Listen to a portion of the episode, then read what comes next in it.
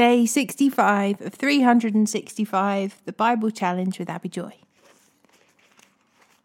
Psalm 30, verse 8 to 12. I cried out to you, O Lord. I begged the Lord for mercy, saying, What will I gain if I die, if I sink into the grave? Can my dust praise you? Can it tell of your faithfulness? Hear me, Lord, and have mercy on me. Help me, O Lord. You have turned my mourning into joyful dancing. You have taken away my clothes of mourning and clothed me with joy, that I might sing praises to you and not be silent. O Lord, my God, I will give you thanks for ever.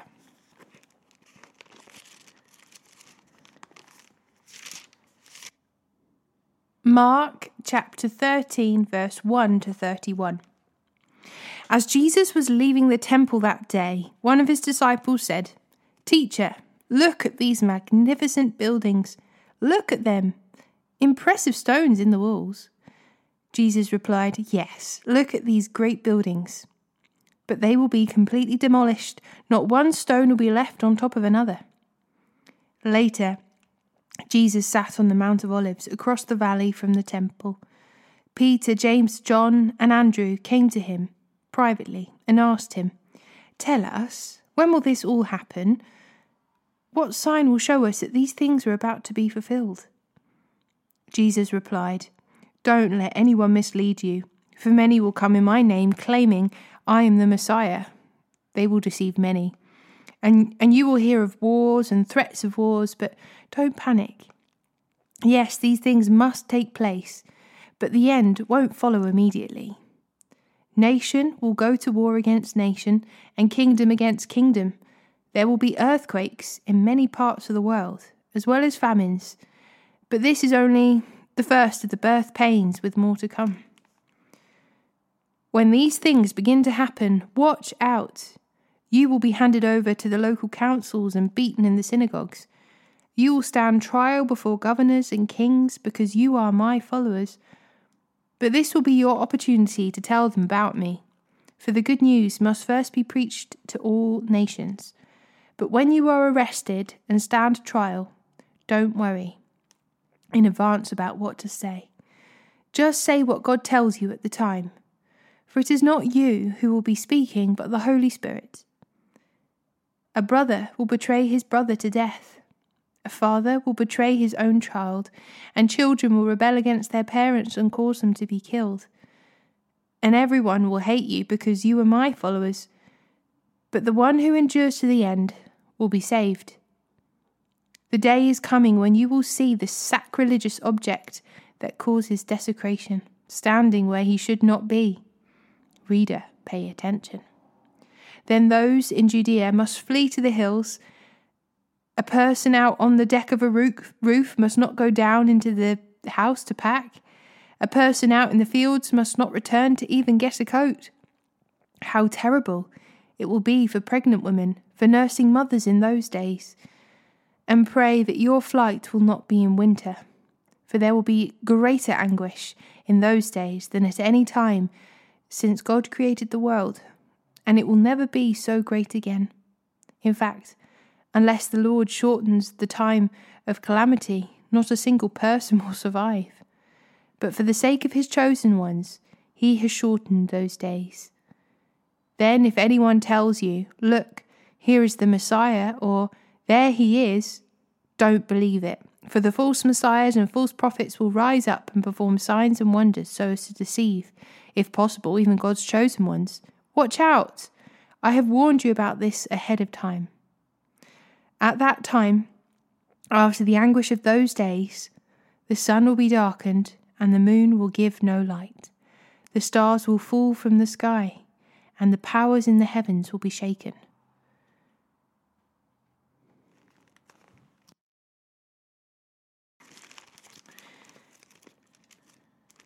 Leviticus chapter 14 verse 1 to 57. And the Lord said to Moses, The following instructions are for those seeking ceremonial purification from a skin disease. Those who have been healed must be brought to the priest, who will examine them at a place outside the camp. If the priest finds that someone has been healed of a serious skin disease, he will perform a purification ceremony using two live birds that are ceremonially clean, a stick of cedar, some scarlet yarn, and a hyssop branch. The priest will order that one bird be slaughtered over a clay pot filled with fresh water. He will take the live bird, the cedar stick, the scarlet yarn, and the hyssop branch, and dip them into the blood of the bird that was slaughtered over the fresh water. The priest will then sprinkle the blood of the dead bird seven times on the person being purified of the skin disease.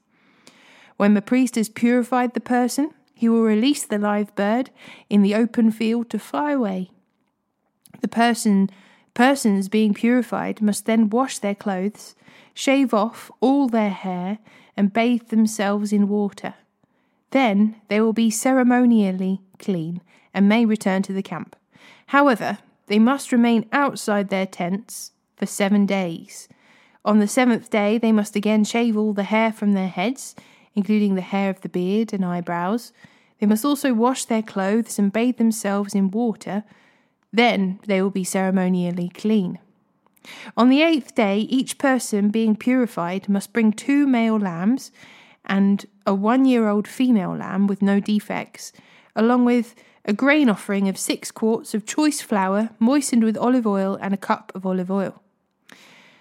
Then the officiating priest will present that person for purification, along with the offerings, before the Lord at the entrance of the tabernacle.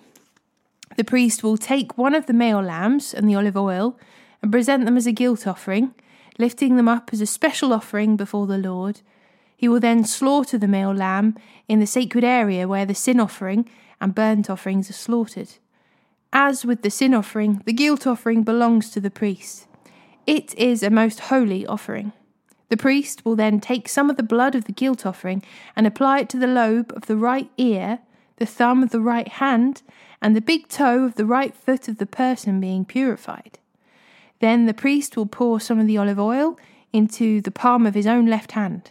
He will then dip his right finger into the oil in his palm and sprinkle some of it with his finger seven times before the Lord. The priest will then apply some of the oil in his palm over the blood from the guilt offering that is on the lobe of the right ear, the thumb of the right hand, and the big toe of the right foot of the person being purified. The priest will apply the oil remaining in his hand to the head of the person being purified. Through this process, the priest will purify the person before the Lord. Then the priest must present the sin offering to purify the person who was cured of the skin disease. After that, the priest will slaughter the burnt offering and offer it on the altar along with the grain offering. Through this process, the priest will purify the person who was healed, and the person will be ceremonially clean. But anyone who is too poor and cannot afford these offerings may bring one male lamb for a guilt offering to be lifted up as a special offering for purification. This person must also bring two quarts of choice flour moistened with olive oil for the grain offering and a cup of olive oil. The offering must also include two turtle doves or two young pigeons, whichever the person can afford. One of the pair must be used for the sin offering and the other for a burnt offering. On the eighth day of the purification ceremony, the person being purified must bring the offerings to the priest in the Lord's presence at the entrance of the tabernacle. The priest will take the lamb for the guilt offering, along with the olive oil, and lift them up as a special offering to the Lord. Then the priest will slaughter the lamb for the guilt offering. He will take some of its blood and apply it to the lobe of the right ear, the thumb of the right hand, and the big toe of the right foot of the person being purified. The priest will also pour some of the olive oil into the palm of his own left hand. He will dip his right finger into the oil in his palm and sprinkle some of it seven times before the Lord. The priest will then apply some of the oil in his palm over the blood from the guilt offering that is on the lobe of the right ear, the thumb of the right hand, and the big toe of the right foot of the person being purified.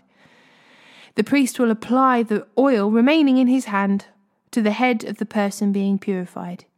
Through this process, the priest will purify the person before the Lord. Then the priest will offer the two turtle doves or the two young pigeons, whichever the person can afford, one of them for a sin offering and the other for a burnt offering, to be presented along with the grain offering. Through this process, the priest will purify the person before the Lord. These are the instructions for purification for those who have recovered from a serious skin disease, but who cannot afford to bring the offerings normally required for the ceremony of purification.